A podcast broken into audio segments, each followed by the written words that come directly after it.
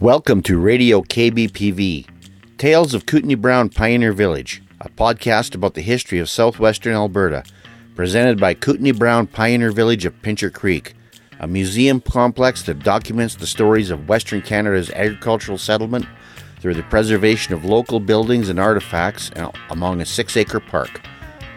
Pincher Creek is a town of 3,700 souls in a vast rural trading area of some 3,000 rural dwellers a vibrant region of rolling prairie, foothills, the Rocky Mountains, the Piikani First Nation, Waterton Lakes National Park, the Crow's Nest Pass, and the upper river watershed of the South Saskatchewan River Basin. Join us in this podcast where we present walking tours of our buildings and hear the stories of the farmers, townsmen, cowboys, mounties, pioneer women, politicians, chroniclers, miners, railroaders, and so many other significant histories of this particular corner of Canada.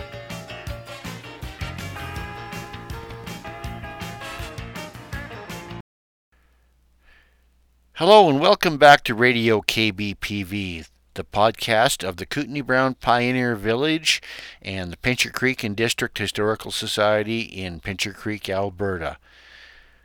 This is another in the series of our Talking Tombstone series for 2022. Yes, you heard that right. We're a little late in getting these posted, uh, but we're here now, and that's the most important thing.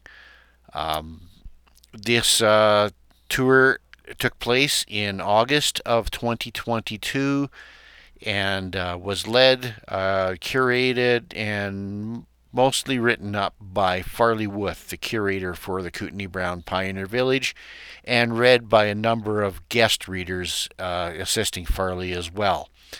Uh, this took care uh, place at, uh, as we said, the Pioneer Cemetery in Pincher Creek, which is the town's oldest cemetery uh, no longer in uh, popular usage, uh, but we have done uh, podcasts at Fairview Cemetery as well and at several other cemeteries across southwestern Alberta, ranging from Fort Macleod to Waterton to a number of uh, country cemeteries out in the various areas. And we've been doing this uh, program for about 10 years.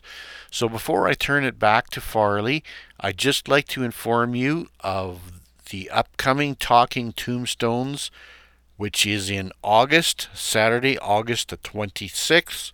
So lots of time to plan.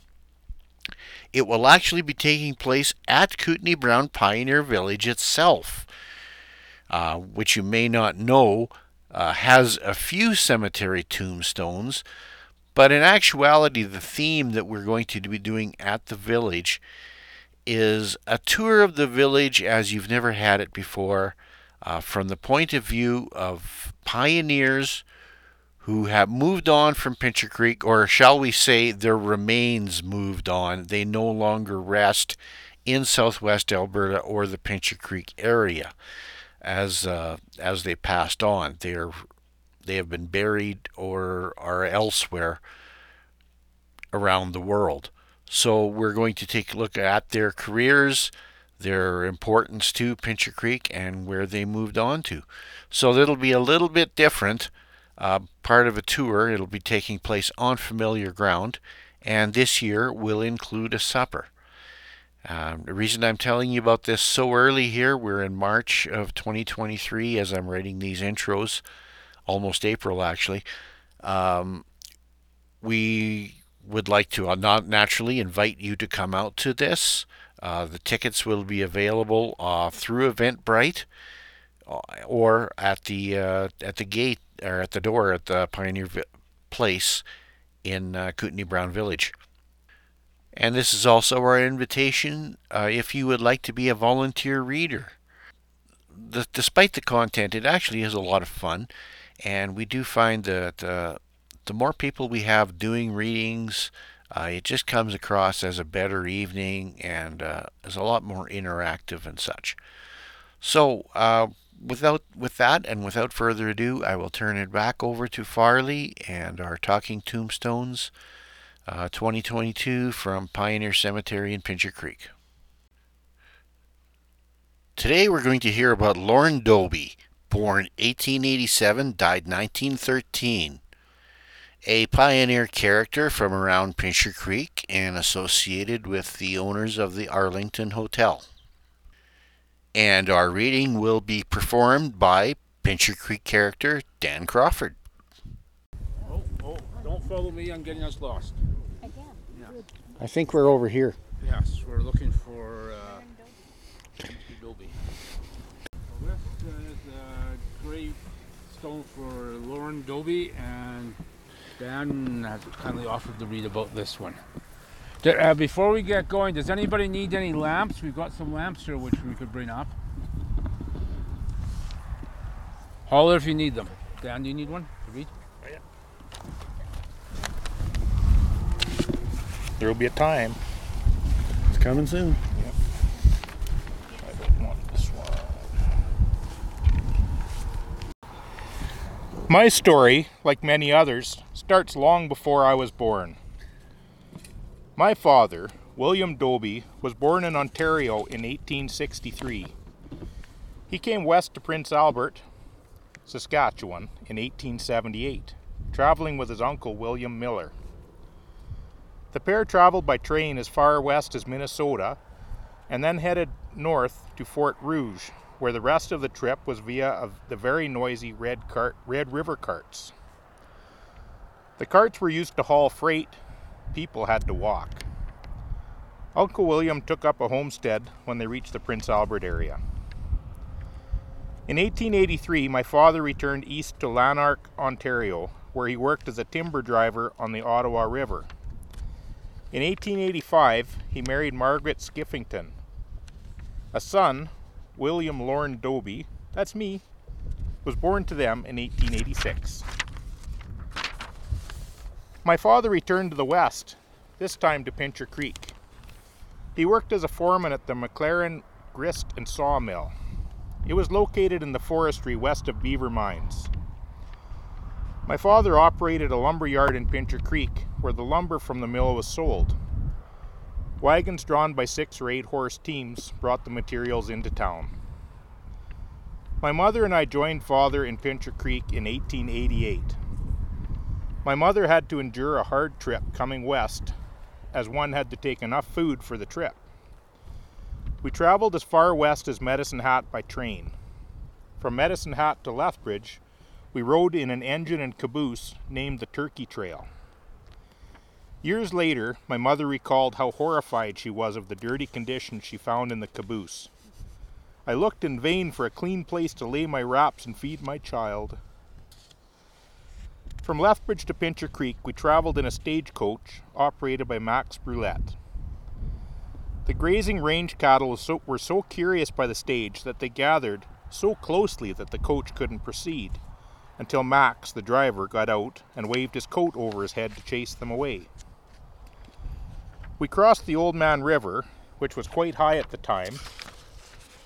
Mother was terrified about crossing this high water, and to make matters worse, the men got out and stood on top of the coach where the light luggage was carried and left her alone with the small child. Water flowed right through the middle of the coach. My dad met us at the ranching and M- Northwest Mounted Police settlement of Pincher Creek. With a team of horses, we journeyed on to Mountain Mill. While in Mountain Mill, we as a family resided in a small frame dwelling which was nearly blown off its foundation during the frequent westerly windstorms. My mother, fearful that her dishes would break if they fell off the shelves, hurriedly arranged them on the floor during such calamities. We Dobbies moved into the settlement of Pincher Creek shortly after. We moved into a little brick house which has long since disappeared, and then into a two part house east of the Alberta Hotel. In 1892, my dad went into a partnership with Mr. E.J. Mitchell and bought the hotel. The hotel had been operated by Geddes and Mitchell. Mr. Mitchell also owned the only drugstore in town at that time. My dad owned and operated a livery barn. It was a vital business at that time as horses were the only local mode of transportation. They housed many high quality horses, including a sorrel racehorse named Swift. This was a blessing for the doctors as they answered calls as far south as Waterton Lakes, as far north as the Waldron Ranch, and east to Spring Ridge. A driver was always available. In 1904, the proprietors of the hotel, Arlington was the name they chose, decided to add an addition to the hotel in the form of 26 bedrooms, flush toilets, and bathrooms with running water, which was something new. A pool hall and a sample room. This too was a necessity at that time as travelers carried their sample trunks. Most of the female help was brought out from Ottawa, where my uncle, Mr. Laurie, hired the girls to come out west. Most of them never returned to the east as they got married. With my dad's business experience, particularly in terms of freighting, he was able to help transport drilling equipment up to the Oil City along Cameron Creek. This was done with four and six horse teams. Clarence Snyder, who became one of his son in laws, was a driller at one of those wells. William Dobbie owned land just south of the CPR station at Pincher City and grew wonderful crops. In a book, booklet produced in 1906, it mentions that Mr. Dobbie had 1,160 acres planted, and it was looking fine. After the 1908 harvest, which was a good one, William Dobbie and his wife Margaret left for Chicago, where he planned on buying stock in the Henry Ford Motor Company. Unfortunately, some slick men met him first and sold him a five wheeled bus. This was a sad experience. The fifth wheel was built under the chassis and was supposed to be let down to dig the car out of mud when it got stuck. It just dug it in deeper. That was the end of his investment of that sort. Parts for the car, which was called a Glover, cost Dobbie $8,000. Back in Pincher Creek, a mechanic helped him assemble the long, rangy looking vehicle that had a strong resemblance to a wagon. Disgruntled with his, with his venture, Dobbie had the vehicle shipped to Winnipeg, where folklore indicates it disappeared. His venture with agricultural equipment fared better. In 1904, he purchased a large steam tractor, the first such acquisition in the Pincher Creek area.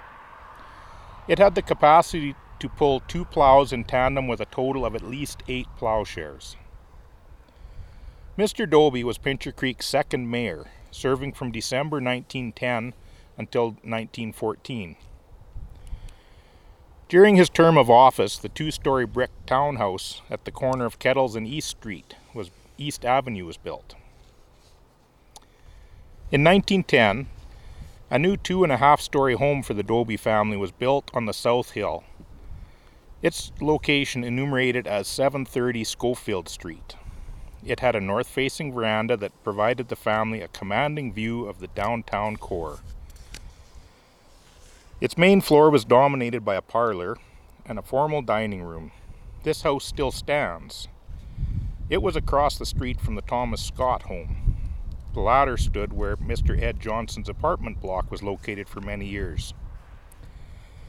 Incidentally, I lived in that house when I first moved here. I was on the top floor of that house. How's that for history coming alive?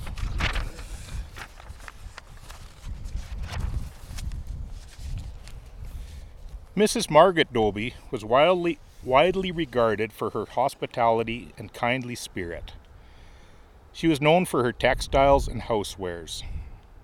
The latter included a best granite ware frying pan that retailed for about 25 cents in 1912.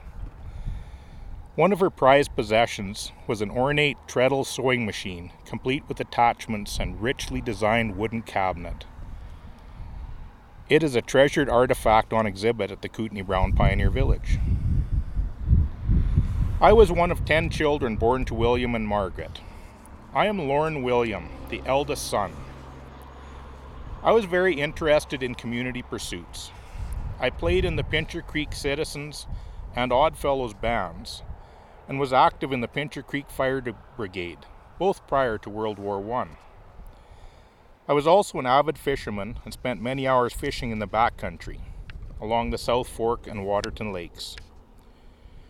Working in my father's Arlington hotel, I met Tess Golden, who came from, on, from Ottawa. The two of us were wed in Lethbridge in 1908. We had one son, William G., who was born in 1912. Us younger Dobbies first result, resided in the original family residence, but moved to a newly built one story house on a property to the west. Now it's at 714 Schofield. This fine dwelling, still standing, featured a veranda on its north and east sides. It's just up the hill past the post office, so you can look down across the whole bottom of the town. I died suddenly Thursday, April 3rd, 1913, the result of a flu epidemic that spring. My widow and son later moved back to, to Ottawa. Even though I passed away early and my immediate family moved away, we still have historic connections with the Pincher Creek community. This is through my extended relatives and artifact donations to the Kootenai Brown Pioneer Village, which have come from the Ottawa family.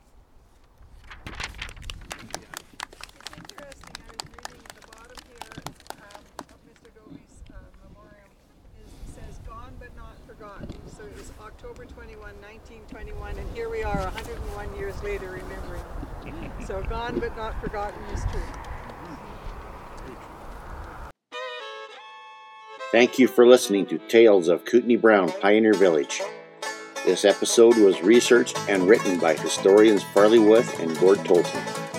This podcast is recorded and engineered by Gord Tolton. Episodes can be found at Apple Podcasts, Stitcher, Podbean, or any other podcatcher. Visit our website at www.kootenaybrown.ca. Kootenay is spelled K O O T E N A I. Also, visit and join our pages on Facebook, Instagram, and Twitter for more information on our museum, or even better, visit us at 1037 Beverly McLaughlin Drive beautiful Pincher Creek, Alberta.